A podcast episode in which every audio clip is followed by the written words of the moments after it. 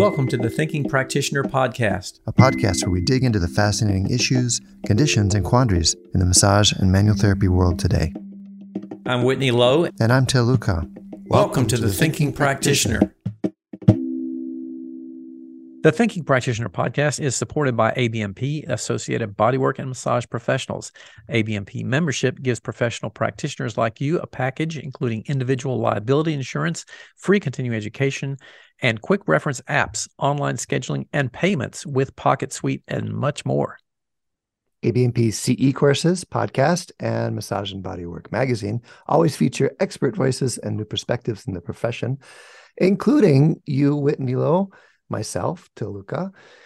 Uh, thinking practitioner listeners can save on joining ABMP at abmp.com slash thinking. Okay, who's our guest today, Whitney? Well, speaking of expert voices, we are very delighted to have uh, Mr. John Sharkey from Dublin, Ireland with us today. And uh, John, thank you so much for taking some time. I'm looking forward to a fascinating uh, discussion, delving into some some great stuff with you. So, welcome to the Thinking Practitioner podcast. Well, thank you to both. It's a real privilege. It's um, I'm delighted. I'm really thrilled, psyched to be here.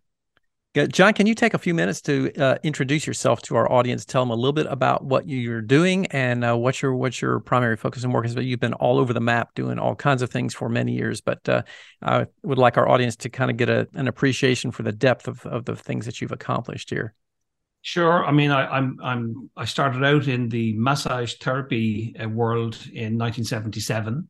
And um, you know, since that time, I've um, I've gained undergraduate and postgraduate degrees in exercise physiology and in anatomy. In fact, the early um, the people who were the early influencers in, in, in for me, you know, uh, these were people who, once they realised that I had an interest in the human body, we didn't have a health fitness industry in Ireland.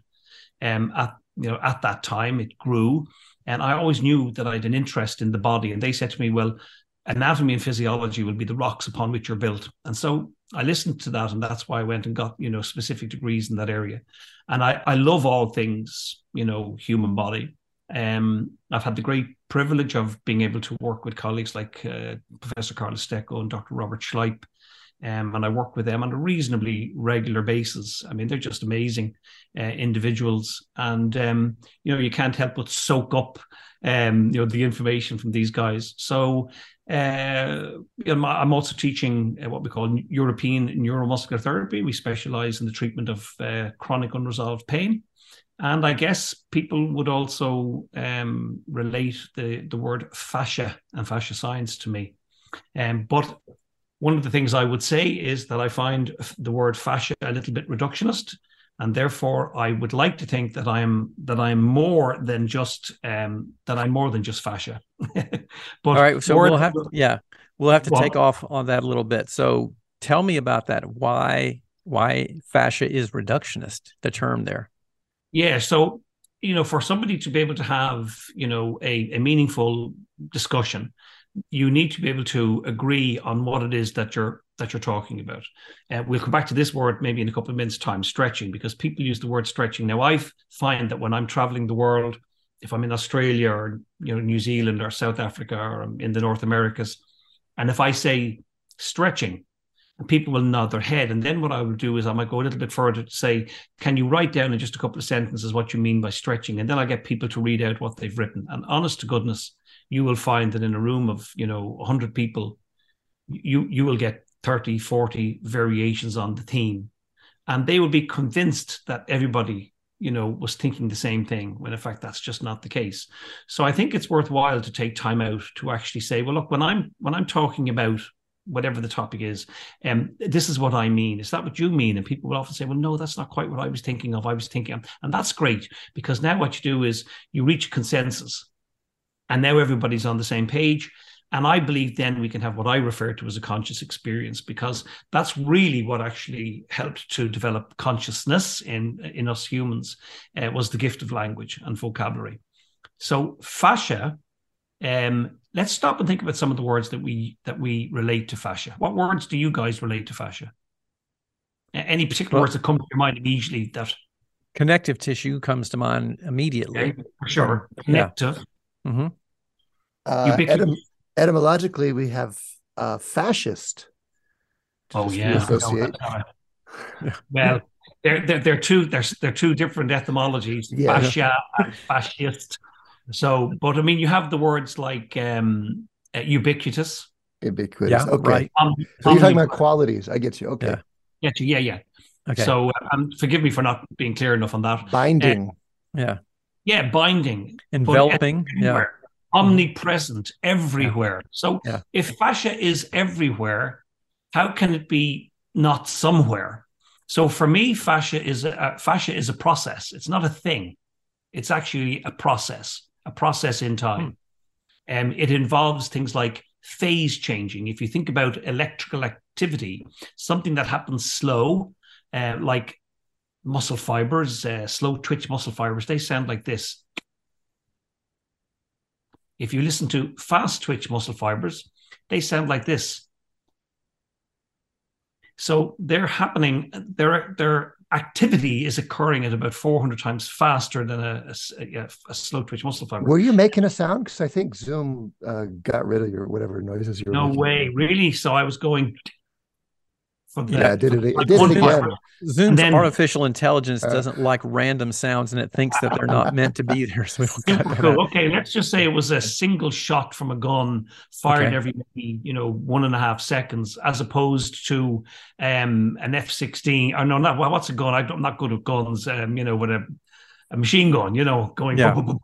I mean, that okay. fast. It's more, 400 times faster. So things are happening on a temporal basis in the human body. Temporality is a huge uh, topic for me.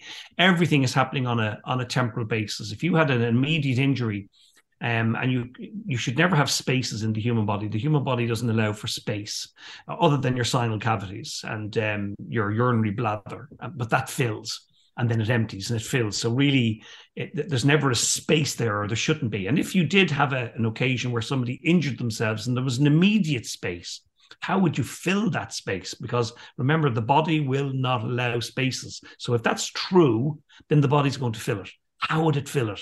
And of course, immediately it's going to fill it with blood or fluids.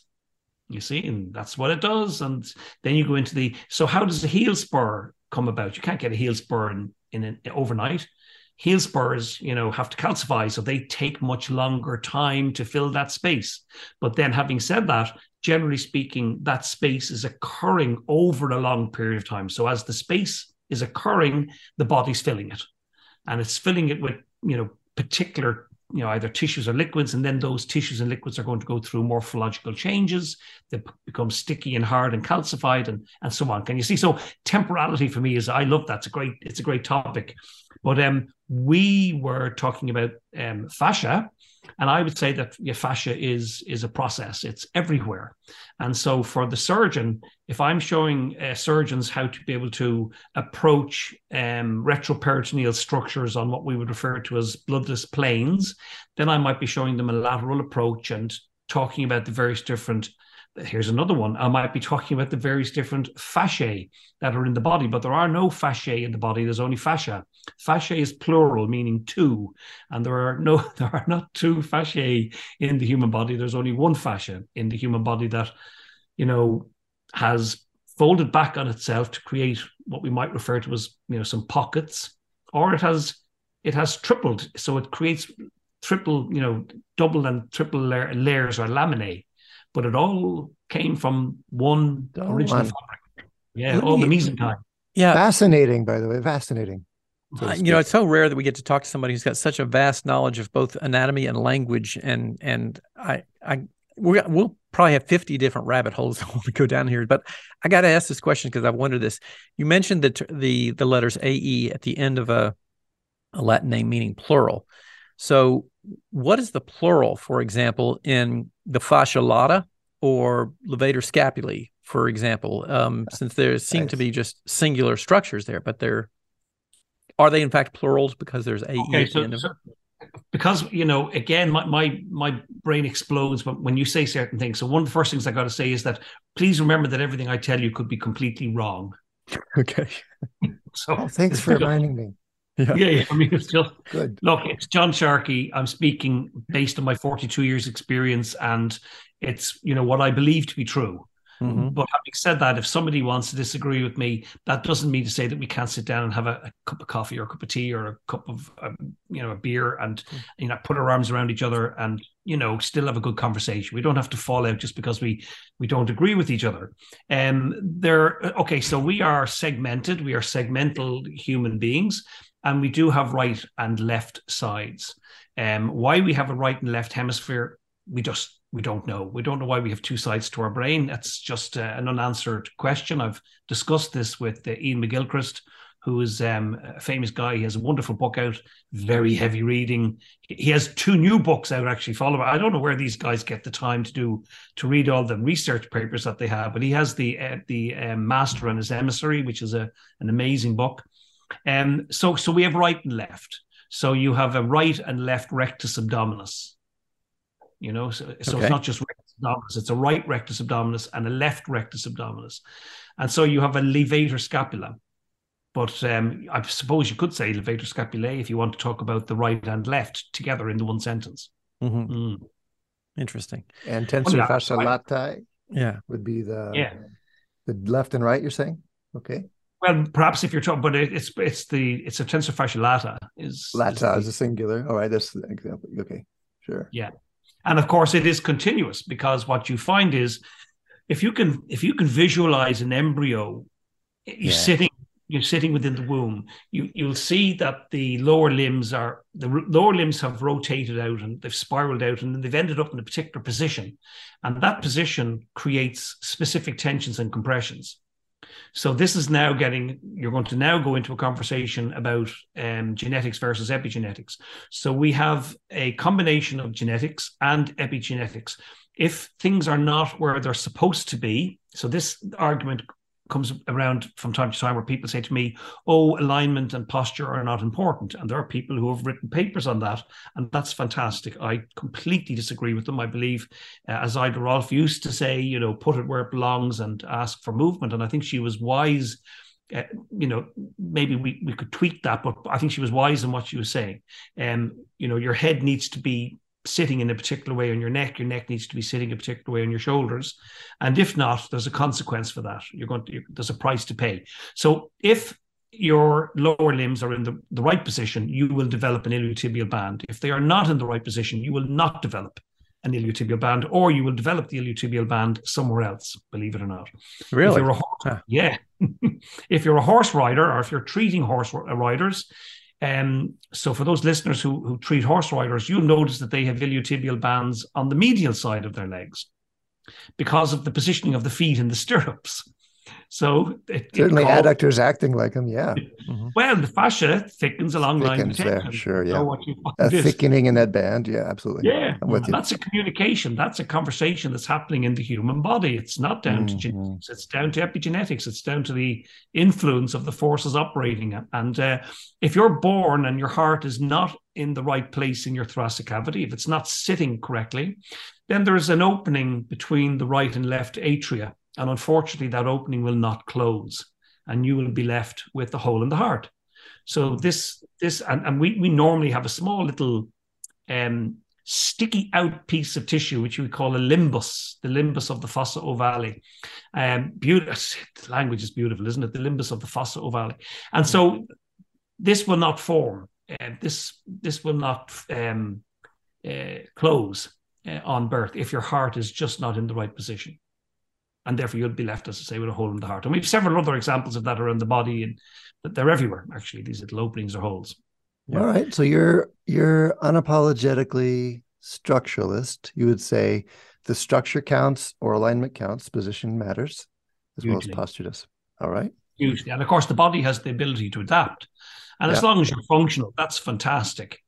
But um, you know, th- th- this idea that you take an eight-year-old child and you put Harrington rods into their spot into their spine to correct a scoliosis, that's not my that would not be my approach. I think that's just, I think that's horrific.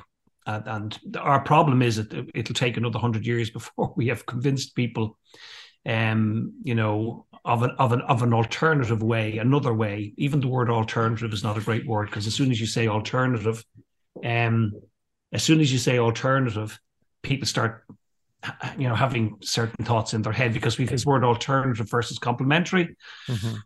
So, you know, but um, yeah, I just I, I tend to think that once people can remain functional, then that, that's pretty cool. I was I listening wanna... to uh, Joanne Avison's podcast recently, where she and she was interviewing, and she said your nickname was Fascia Man at your university. Yeah, this is all. I meet PhDs now, you know, all these years later, and they say when I when they're introduced to me, or if I'm at an anatomical society meeting, they say, "Oh yeah, you're fashion man." You're the fascia guy. idea how they still manage to talk about me and and how that goes around. It's just funny. Yeah. Well, she she went on to ask something that I, while we're on the subject of is posture important, she said how you feel about having the Mickey taken out of you for your. She said dedication to a lost cause namely fascia. I don't know if you remember that question or not, but it made me curious to hear what you would say to the people who think that fascia is, say, irrelevant or vastly overrated or even a fad that's passe. Well, there's a couple of things, by the way. I was, ta- I was talking in another school uh, just recently, and they were saying things like, um, "If you if you want to put you know the tissue in the bins uh, beneath the uh, cadavers," and I said, "Look, if you could if you could do me a favor, I'd prefer if you didn't refer to them as bins. And uh, bins are trash cans, and uh-huh. we would never ever um, encourage anybody to say that they were placing human tissue into a bin or a trash can. And then they said, "Oh, you know, yeah, language is important. Language you know, if you mm. want to mm. encourage people to leave their bodies to science, mm. then I think we need to pay attention, you know, to these to these words. Um, what I get sometimes is a, little tap on the back, say, "Oh yeah, John, John's interested in fascia. John, have a chat with the, with this person." And although they're introducing you to somebody, and you kind of think, "Oh, that was great that they helped you to network," it's the tap on the back that you go, "Did they? Did they just tap me on the back?" You know, and you realize that I'm not quite sure if that's being disparaging or what it is. A little condescending, perhaps. Hmm. Yeah. A little condescending, you know, because um, maybe they, they they know better, and it's very hard for somebody to know what they don't know. It's very hard for somebody to know that. So if you've been encouraged, you see, this is where the focus in anatomy is is is about where. Where is the superior mesenteric? Where is, of course, everybody loves the vagus nerve. Where is the vagus nerve? My goodness, um, there's so much to to learn about the vagus nerve. I want to send a, an applaud out um, to Professor Porges. What a great character he is! What an incredible uh, guy! And um, the polyvagal theory, and he has to take a lot of stick over the polyvagal oh, theory. Yeah. And, uh, and, about anatomical specificity, amongst others. Yeah. Yeah. I mean, one of my tutors um, was the first human being in space. He was an American. Lots of people think that the first human being in space was a cosmonaut by the name of Yuri Gagarin, but in fact, it was my tutor, uh, Professor David Simons of uh, Travell Simons and Simons. And he was the first human being to go into space. If you don't believe me, you can go on to the internet and look up Man High Project, and you can read all about David and his exploits. And that's how he met Dr. Janet Travell. And Dr. Janet Travell, you probably know, she was the first uh, female physician in the White House. Mm-hmm. She was um, tending to John F. Kennedy. And she was also, by the way, great at inventing and making things. And she made a specific rocking chair, which is here in Dublin, incidentally, in a in a restaurant not too far away from me called Shanahan's on the Green. And they have that rocking chair up there. But uh, they were ostracized. They had to take an awful lot of stick over this idea oh, of yeah. myofascial trigger points. Mm-hmm. Hey, hey, there's another great one, by the way. Why are we not talking about uh, myocardial myofascial trigger points? Why is nobody writing about myocardial myofascial trigger points? Is the is the heart muscle not a muscle? Mustn't be, mustn't be, because nobody has written one iota about myofascial trigger points occurring in the myo- in the myocardiac tissue, which is just mind-boggling. Well, that's somebody... interesting thought. I mean, like, it, do you think it's possible that some of the other symptoms, like Absolutely. heartburn or things like that, could actually be heartburn? Oh my goodness! There points? are people who are exactly. There are people who are experiencing all of the sensations of um, some type of cardiac insult, mm-hmm. and they don't. They don't have the pathology. And wow. there's another there's another great area for people to investigate fertile ground. Mm-hmm. You know, go and investigate it and see if it's if there's anything there or no, nothing to see here, move on. But my goodness, we talk about every other single muscle muscle in the human body, and we don't talk about myocardial tissue in terms of myofascial trigger points. I find that extremely and I'm I'm off doing other things. I just can't I can't be providing, you know, the the research on those, but I can encourage people. Yeah. You know, and uh, your podcast, I think this is the first podcast I've ever mentioned that. Uh, I've never mentioned that before to anybody, almost yeah. because first, I've too many things to talk about, and number two, you know, well, but there, there it is on your podcast. If there's anybody out there involved in research, there's a great there's a great uh, area. That's a fascinating idea. So, um, so now you got me thinking about like trigger points in the tongue and you know like where where all yeah. these other places that we you know muscle tissue that we kind of ignore with with potential problems there so. Absolutely whitney. Well yeah. done. That's that's brilliant. You know that yeah. now you see what just happened there? I happened to mention the heart yeah. and within just a couple of seconds we're we're off. We're off. Yeah. we're running. Brilliant. Absolutely fantastic. Yeah. So there's so, so much to be discovered. There really is I want to ask you a question about something else that I've heard you make comments about or mention before, and, and I don't understand quite the concept. I'd love for you to explain it a little bit to our uh, listeners too. When you refer to fascial tuning pegs, um, tell me a little bit about that, what that is. Okay, so fascial tuning pegs. Um, several years ago, I did a research paper with uh, Professor Hongjin Sui in Dalian uh, Medical University in China. Um, and if you, it, this is on the myodural bridge, which is um, the connective tissue, the fascia, the connective tissue from the rectus capitis posterior minor, rectus capitis posterior major. Mm-hmm. Um, and this relationship, it is continuous with the dura, the tough mother, the dura mater um, of your spinal cord. And in fact, what we didn't include in the paper, also, by the way, is that there are specialized little foramen, foramina, um, through which the connective tissue run through your cranium. They run through your cranium to attach to the dura. Wow. Okay. Yeah. So we, we didn't mention them, but and, and again, nobody has really done a paper on that that I've seen, certainly. Mm-hmm. Um, but so you stop then and you think to yourself, well, let, us look at this little muscle on the back of your head. Um, and if you compare it to a you know a quadricep or a biceps brachii or you know pectoralis major and you think to yourself what is its function? Is it is it is it involved in in moving us in some way or moving the head? And you know that's what we tend to think about muscles. Well it turns out that there are that there are specialized what what you may refer to them as fascial structures in the human body that when we look at them from a histological viewpoint we see that they're completely different to neighboring tissues so then you have to say to yourself, well, why would they be so different? And I think it's reasonable to say, well, then they must be playing a different role. But what role would they be playing?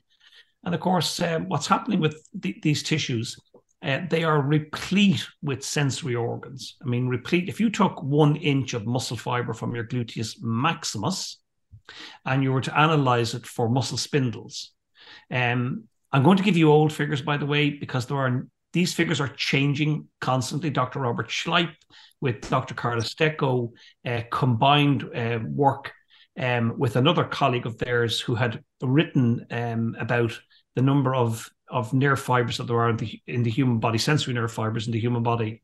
Um, it's now into the hundreds of millions because they used a three dimensional um, uh, approach, and they also had an average weight of a, of a male and human and a female. So all of a sudden, you know, our our, our knowledge in terms of you know these particular specialist um, sensory organs are, are, just changing. So if you take a, a you know a, an inch of muscle fiber in gluteus maximus, you're going to have somewhere in the region of eleven muscle spindles. If you take uh, just that little inch of muscle tissue in rectus capitis posterior minor, you're going to have 11,000. Wow. Just mm-hmm. compare that 11 to 11,000. Wow. And that mm-hmm. might even be, those figures might have to be multiplied by three. But you ask yourself the question then what what is the so gluteus maximus doesn't tell us anything gluteus there's a, a term to say hip you know related to hip maximus it's a big one so it doesn't tell us anything. And by the way, contract, what does the word contract mean? It means to shrink. Let's we might talk about that another day. Shrink, is that a good word? You know, because that's what it means. It means to shrink. See, we use these words all the time and we really don't know what they mean. I remember I met a guy, Dr. Chaitow introduced me to a guy, Andrew Biel, years and years and years ago, and he was writing a book at the time. And I, I gave him, I said to him, let me give you a let me give you a you know a little gift. I said the word muscles means little mice. And I think Andrew used that in his book, which is a brilliant book. Um, is it the Trail Guide? To- Trail Guide to yeah. the Body. They're actually yeah. one of our sponsors on the show. Full. Wow, full what a fantastic book that is. That's just and he did you know he he self-published that and did all the diagrams and i think he got surprised with the number of sales and uh, it's just brilliant i recommend his book everywhere i go i think it's a beautiful book little but, um, nice though huh yeah yeah but so what happened was again the, the the listener can't see us but if you were to if you were to move your fingers you know, and look at how the skin moves on your forearm. Mm. The Greeks thought that if you placed a bed sheet or a tablecloth on the ground and you watched a mouse running underneath it, that it made that type of shape. You see, uh, so they called them ah. muscularis. Oh little, wow, that's fascinating. Yeah, yeah. I mean, your hip bone, acetabulum, vinegar mm-hmm. bowl. So if they turned the pelvis, one side of the pelvis on it, you know, um, if you turned it on its side, it looked like the bowl that they dipped their bread into using a little bit of you know vinegar and oil vinaigrette. So they hmm. called it acetabulum. It doesn't tell you anything about the physiology or metabolism or you know what is it about. So if we start to look then at, the, at what these tissues are doing we see that they're playing very specific roles. So the one thing that that uh, gluteus maximus never does is it it uh, I'm going to come back now, but if, if we have the chance time wise, I'll come back and I'll contradict this. Uh, but um, the term that is nothing in the human body shortens or lengthens. That's just a complete myth. Nothing in the human body shortens or lengthens. Tell us even, more. Yeah, we're gonna have to di- we're gonna have to dive into that. So yeah, even if it looks like well, visually, it would be much easier for me to show you, but um, if it looks like it's shortening, it, that's it, that's exactly what it is. It just looks like it's shortening, but nothing is actually lengthening. Right down to the molecular level, you're just getting things moving relative to each other. Um, but we'll come back to that in a moment. Gluteus maximus never shortens. You never need to do what people call stretching on gluteus maximus. It's just you're talking about a resting state, a steady state, a permanent state doesn't is fairly constant. There's not great changes in that. Even never shortens and never lengthens. All right, I'm with you. What you might get is you might get hypertonicity, increased tension. And by the way, what do we do if you get an upper trapezius and it's it's tense? You know, tension is a is a, a feeling. Tension is a sensation. So what do we do? We stretch it you know so people look at the medical world you know i'm responsible for training undergrad med students and postgrad specialists and they say oh you guys only treat the symptoms well tension is a symptom. And what do we like to do to, to tension? We like to stretch it. So we like to stretch the symptoms. So be careful about finger wagging, um, you know, at other people. You know, at, at, the end of the day, people do, you know, they, they move their head away from their shoulder and they do this thing called a stretch. And it doesn't like stretching the hamstrings. It, it just doesn't really do anything. You know, they, they're they're stretching it the next day and the next day and the next day. It so doesn't much, do anything in terms of a permanent deformation or an act, yeah. actually changing some physiological length or something yeah. like that. Yeah. Thank you. This is the great thing about conversations. You know, somebody can come in and just tweak what I said to make it that little bit better. And that's fantastic. We can all offer something there. But let me just finish this real quick then. Yeah. So so if we look at, at rectus capitis posterior minor, really, and remember, we have to use hypotheses. We have to say, could I be wrong? Yes, I could. But based upon the morphology of the tissue, based upon the neurophysiology of the tissue, placed upon its positioning, etc., we know we, we can feel confident that this muscle is about giving feedback to you, to the human body, to, so that you know where you are in time and space. Now, if you've got forward head posture, then you will not know where you are in time and space. So you will things that you just take for granted. Um, you will walk towards a doorway and you'll get to the doorway quicker before you thought you were going to, or you'll bang your elbow off things, or you'll bump your toe into things, and people who know you will call you awkward. Um, and say, "What's Johnny? Oh God, he's awkward." You know, it's because where you think you are and where you are are two different things because you have forward head posture. So, as manual therapists, our job is to see if we can offer therapeutic intervention to help this head to sit back on the neck, you know, in a more appropriate manner, as Ida Rolf would have said, put it where it belongs and ask for movement. You were going to say something then. Sorry. Yeah, I wanted to kind of get back to the the contraction and lengthening thing. So, if we talk about a just let's say a discrete muscle tendon unit that um, something really sim- simple like the biceps in, in the arm if you flex your elbow you are in, in fact and correct me anywhere i'm wrong along this this thought process here you are bringing the two ends closer together right no, no. you're not no. Okay. It's real simple. Fix me on Again, that. it would yeah. be a little, it's actually real simple.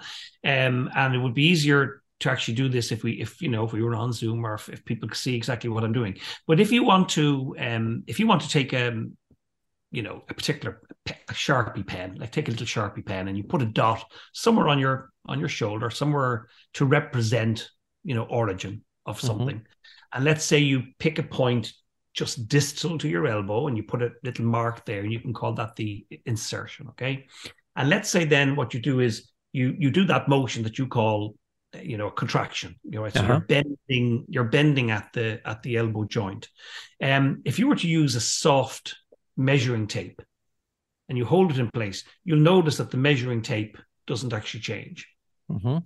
measuring tape doesn't get shorter or doesn't get longer. Yeah. So that's a starting point for us. That's just a starting point. So the distance between the origin and the insertion never change. And, and of course they couldn't other than you had a dislocation or subluxation or the tendon tore off the tore off the bone. Then something might happen. But that origin insertion distance are not changing. So Wait, so sorry, but how are you moving a either. limb? Yeah. Yeah, not how are you yet moving a limb if the distance is not changing? I love your premise, by the way. It's so great to have something that blows people's mind. They're going, wait a minute. You're saying, no, you have to turn it around exactly how you think about it, but help me turn it around because I'm not there yet. oh listen, but by the Yeah, way, our listeners can't see, but I got Till and I both have smoke coming out of our ears right now. Oh, yeah. Trying to wrap my head all, You around have to remember where we have to remember how have we ended up where we are in terms of anatomy. We could go back several thousand years, but we we you know I tend to go back. Um, I know Joanne works with me quite a lot, and so so we're similar in this regard. We tend to go back to um, Rene Descartes. So we, we say that we look at this the 17th century, late 1600s, and Rene Descartes was a horologist. He was a philosopher fascinated in uh, watches and clocks. And so he thought that he could describe all living motion based upon those mechanics. Now, long before him, we had Borelli, and even before him, we had Socrates, and further back, if you wish to go. Um, so we've got this language that we use in the human body where we talk about, for instance, joints. There are no joints in a human body. Now, if I say there's no joints in the human body and somebody goes, What are you talking about? Look at my elbow joint. You know, you have to understand what the word joint means. And unfortunately, people have shortened it. It's actually a pin joint. That's what it means. And a pin joint means that you get two bars that overlap each other, and then you have a pin going between them to hold them together. So we don't have pins going between our bones to hold our bones together. And bone is fascia. Bone is just part of the con- continuity, it's part of the continuum. It just happens to be a stiffened, hardened uh, connective tissue, harder than the stuff on your face and harder on this stuff that we call little mice. Um, it just happens to be a, a specialization, not spatialization, but specialization. It's it's specialist. So if you if you deposit liver cells into the fat into the connective tissue, you'll get a, a liver. And if you deposit muscle fibers, you'll get muscles. And if you so on, yeah. So, uh, so if we, if we, we so that, now I, I, went from the gross part, from the superficial part, we say out of the skin, and we met, we talked about a soft measuring tape, and you hold it in place, and you'll notice that the soft measuring tape doesn't suddenly get smaller or hmm. shorter. So that's telling you that the those two points have remained the same. Now we I don't, see. I, that's where I don't. That's right where I don't get you. you. By soft, you mean flexible. You don't mean you don't mean elastic. You don't mean it changes its length. You say a measuring tape between the origin insertion of the biceps would not a measurement would not change in elbow flexion. That measure that measurement would not change. But then we we have to stop and say, right, okay, well, what about the the gaster? What about the gaster of the of the muscle? So gaster, what does that mean? That means muscle belly. If you had a what's the nickname for your stomach?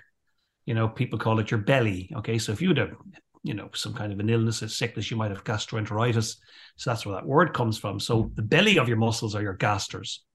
So if the so we look at the gaster and we see, well, John, if I do this flexing of my, you know, my elbow joint, then I see some kind of a shape change there. I see it bundling up. What's happening? What's happening there? And that's really where we'd have to we'd have to get into the discussion. And, and unfortunately, I'd say that we're limited in terms of just a conversation where I can't visually show you something. But let's say we go down to the, you know, we go down to the cellular level or even further down into the nuclear level uh, you're going to see that nothing shortens. You don't get, you know, either atoms or electrons or protons shortening. All they do is they move around each other. They change. Yeah, they change relative to each other. And that's exactly what's happening. It's scale free. It's happening at the, the nano level and it's happening at the gross level. Although what you're seeing is a shape change. Let me, for you guys, once again, I'll come back to the, the slinky. People can go out and buy a slinky in a toy store. Um, and if you buy that slinky and you hold it on either end and you pull it, you'll see that you're able to bring your hands apart. And the slinky looks like it's lengthening, but nothing's lengthening, eh, although the whole thing is changing. Okay, let me now in your in your description, your hands coming apart. Is that a distance change in your vocabulary? Absolutely, sure. I mean, your hands have moved apart, so your hands right. are are not. They're not. They're no longer closer together. They're Okay, actually. we're in apart. agreement about that. Great. Yeah. So Yeah, that's where that's where I was getting stuck is this idea like the, the two attachment points being represented by your hands, each one holding the slinky, that distance is changing. Absolutely, and and look, I mean, we're Okay. certainly we're, we've got motion, we've got movement here, so something's Yeah. changed, Angle and change. things yes. are moving. Yeah, and we've even got angle changes, all that sort of stuff is Yeah. changing. Yeah. Um, but if you look at the slinky, for instance, for those people who are, who are just using your imagination, imagine you're holding a slinky, you're holding either end of the slinky, and you're pulling it. So it's a coiled, it's a coiled spring. So what you have in Ah. here, right, is what we what I'd call redundancy. You see, let me give you another kind of example of it, if I can. And once again, oh gosh, um, I wish we were we you know that we were together on Zoom or something, just so that I could give you this kind of a visualization. I'm trying to look for a piece of paper. So if I take um, if I have a piece of paper here, let me see. I've mil- uh, uh, this is something I'm doing tonight, so I have millions of notes. But I'll take this one here. So I have a piece of paper, okay, and you see that if I push either end of the piece of paper, it it you know it goes into a it coils into a, a curl. Can you see that a U shape? A U shape, yes. So I take a piece of paper, I'm holding it like an A4 page you'd, you'd use in your printer at home. Hold it either end, push it towards each other, and you'll get a U shape. Now, The paper sags. It's a U. Yep. Yes, sags. Now, if I put if I fold it in half, and I take my nail and you, oh gosh, um, Put a nice origami crease in there, They might not like that. Now, if I push it, you see it, it moves completely different. Yes. like a V. Yeah. Yeah. Now, if I take that piece of paper and let's say I do, you know, three three centimeter folds all the way along the paper. So when I say three centimeter folds, for those people listening, what you're now trying to do is you're trying to create like an accordion effect. Uh-huh, yes. Yeah. And now we have an accordion effect. So now what I do is I take the page, I hold it on one end and I lengthen it. And then I shorten it. Can you see? I lengthen it and I shorten it. Nothing lengthened and nothing shortened. Why? Because this is a piece of paper. Mm-hmm. We Piece know this. paper hasn't changed its dimensions or lengths at all. Watch. Now watch if I stretch it. Are you ready? Yeah, here we Yeah, go. Now that's now that's Yeah. lengthening it. And if I take my slinky and if I just take up the redundancy, it looks like it's lengthening and shortening, but mm. no one element of the slinky lengthened or shortened. Now watch this. I take the slinky and I really pull, as we say in Ireland, pull the bejesus out of it. Now mm. look what's happened. Is the slinky damaged? Or Absolutely. slinky. The slinky's like overstretched and isn't recoiling. It's not going to go back. You will never get it back. And you can see this written on the abdomens of women who have gone through pregnancy, and they even have the correct name for it. And this is plastic deformation of the Stress tissue. Yeah. Yeah. So let me go back a moment and because this Oh, is something that I have heard for many years and I want to clarify my misunderstandings about this in terms of a muscle. When we say a muscle is shortening, this is not what you're saying is, for example, overlapping of sarcomeres, the contractile units in the muscle that allow the two ends to be brought closer together. Is that correct? You guys have definitely got to have um, on Dr. Neil Theise from uh, New York University. I'll send him an email. I'll introduce you two guys. Neil has uh, his new book is out. It's uh, you can order it at the moment, and I think it's chapter five. Um, so that you'll get a, a whole new explanation of what we used to call the sliding filament theory. Mm-hmm. It's not, that's just It's not happening. huh? Not Okay. happening. And I think about it, by the way, once again, for the listeners, if you guys place the palms of your hands together and then rub your hands together and say, well, what do you feel? You feel heat. And you feel heat as a consequence of the friction. Mother Nature would never construct a living um, structure based upon friction. The only way you get friction is the breakdown of, of chemicals in the production of this thing we call energy. Nobody knows what energy is, but we use it as a as a language of convenience. So we break down chemicals, we call them adenosine triphosphate, and we produce energy. And when we do so, we produce heat. And that's how the human body produces heat. If you're producing heat by any other means, then that's pathology. So that's not good. You don't want to. That's why people who have arthritic issues, etc., they'll tell you that their their joints are on fire. Somebody who's injured themselves and they've got inflammation, they'll tell you that the tissue feels incredibly warm and hot. That's pathological. So really, if you if you're if you have heat being produced by friction, imagine that things rubbing off each other. That's just that's a not a pleasant thought. So I know we're getting close to our, our time limit here, to, but yeah, I want to. I'm really sorry, guys. Yeah, it's okay, but I I want to try to leave one thing with an you know maybe if we can kind of consolidate this into something for our listeners.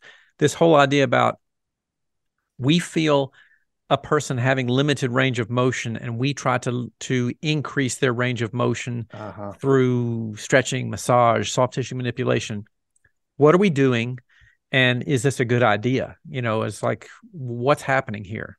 Yeah it can be. I mean uh, let's put the word stretching aside for a moment. Uh, what you're doing is you're trying to you're trying to return normal physiological range of motion. So there is pre-tension in a human body and there is you know pre-stress.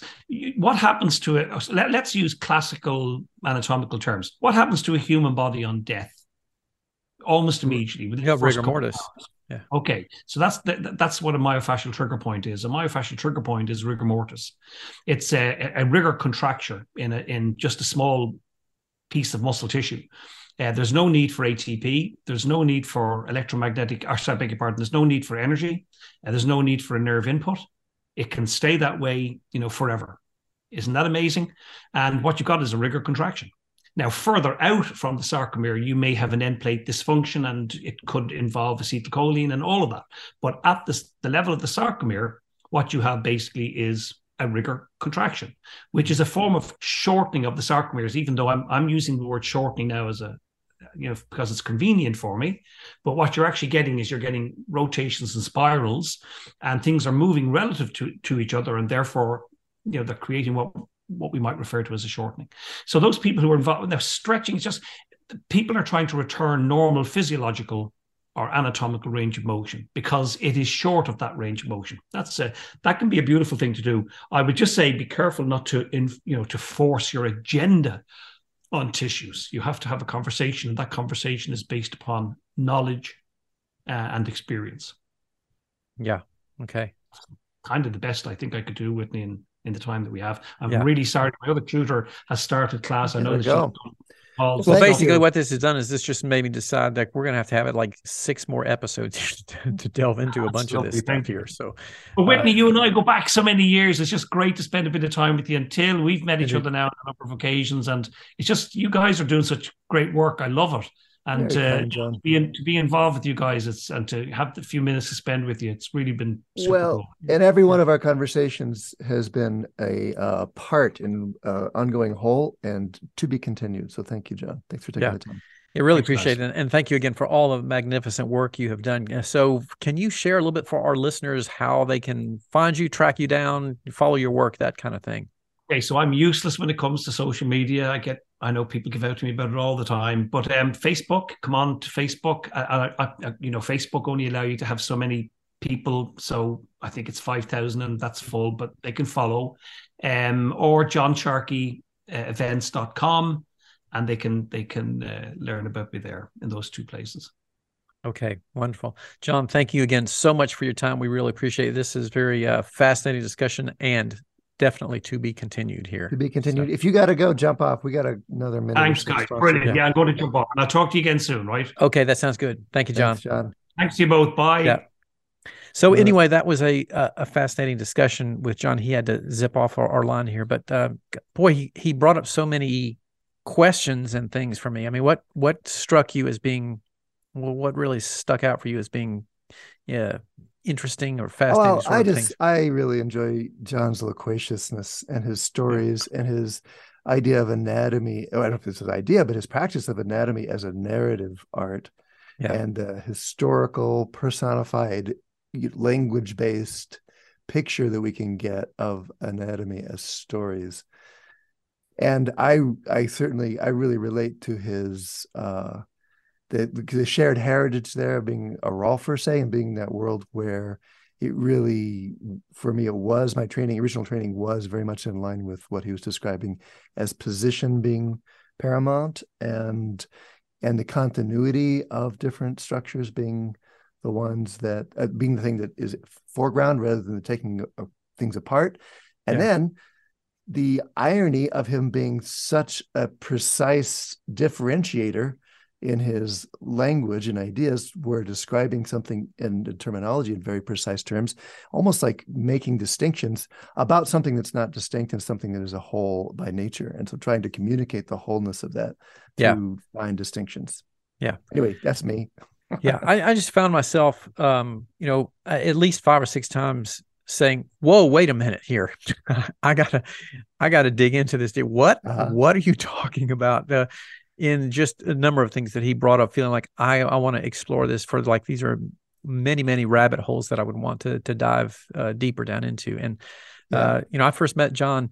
I think uh, he and I first met at the very first Fascial Research Congress, mm-hmm. and that mm-hmm. was ninety eight eight ish or so, or somewhere around two thousand. You remember when that was? No, I don't, but I remember yeah. it was uh, uh, Harvard. Washington. No, Harvard. Yeah, it was yeah, at, uh-huh. at Harvard in Boston. Yep. Uh, and uh, we had some just fascinating conversations over the years and i just i just could sit and listen to him and, and i gotta you know think like he's one of the people really pushes my envelope in thinking about things a certain way so um, i get a lot out of those those discussions so we'll we'll have to continue that uh, any of those too. any of those book questions you want to bookmarks or places that we you didn't get to dive in as much as you would have liked? Well, you know, I, I, I feel like I still didn't get quite through with this thing about tissues elongating and are there you know this thing about positioning movements yeah. of the attachment points of bones that um, i want to revisit this because i'm not quite there yet so. Yeah i mm, i think i know what he's saying. I'm probably doing him a disservice but i think he's simply saying that the constituent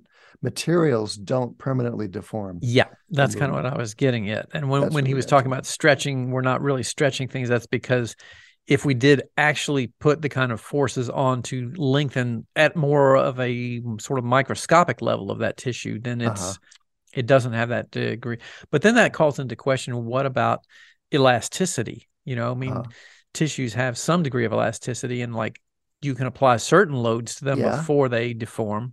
Yes, uh, he, so he, was I, calling that anatomical range or functional yeah. range.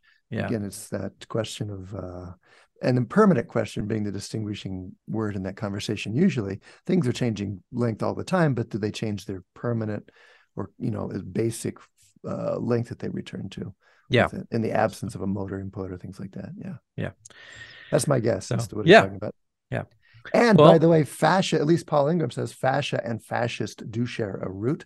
Paul Ingraham is, as far as last I read, at least not a big fan of fascia. So who knows? Maybe that might have a bit of uh, tilt in That's his right. lens there.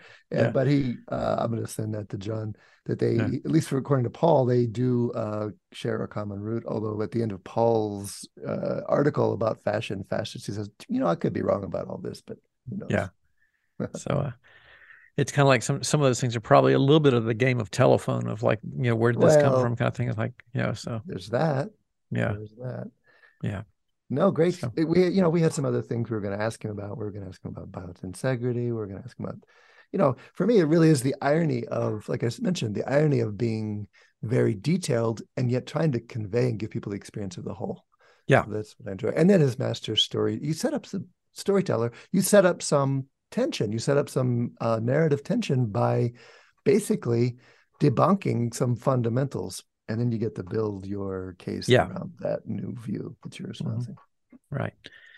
So, uh, all right. Well, we'll we'll uh, continue that discussion on a, a, good bit too. So, we just wanted to do a, a sort of a momentary wrap up there after because mm-hmm. there was a lot to a lot to take in there. So, yeah. all right. So, should yeah. I thank our sponsors? Yes, indeed. Let's do. He mentioned Andrew Biel. Andrew Biel is the author Trail Guide to the Body, published by Books of Discovery which has been part of massage therapy education for over 20 years.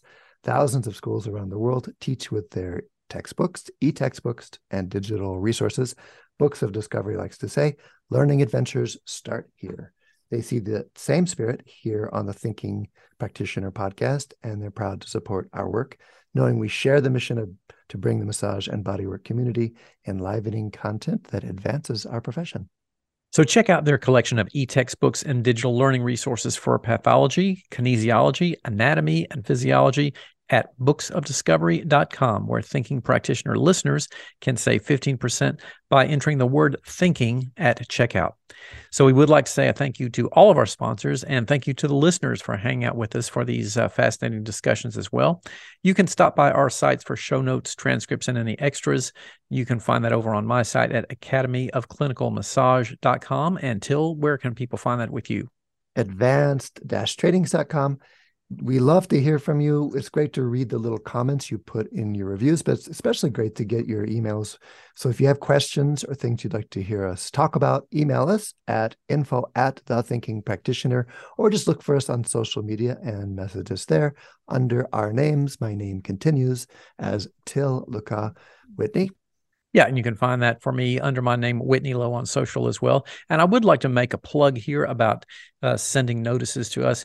Um, you know, we will say some things probably on this podcast, or some of our guests may say things from time to time that are somewhat controversial. And I would just like to let everyone know please write to us if you don't agree with something that we've said or you hit something really you know hits a button for you or something like that i like to know those kinds of things because it really does help us uh, understand more about what's happening here. So please feel free, whatever your feelings and thoughts, we want to hear from you. So please feel free to do that for us as well. In addition, you can rate us on Apple Podcasts as it helps other people find the show, and you can hear us on Spotify, Stitcher, Google Podcasts, or wherever else you happen to listen. So please do share the word, tell a friend, and thanks so much for hanging out with us here on The Thinking Practitioner. We will see you on the next time. You know, that makes me think if you don't like if something somebody didn't like something we said, can they go gossip to a friend? Can they go like tell a friend like, oh, hey, why not? guys? No, there's no such thing as bad publicity. So yeah, please go tell a friend whatever you want to tell them. That's right. Great. It's great that you're listening. Thanks yeah. very much, everybody. Okay.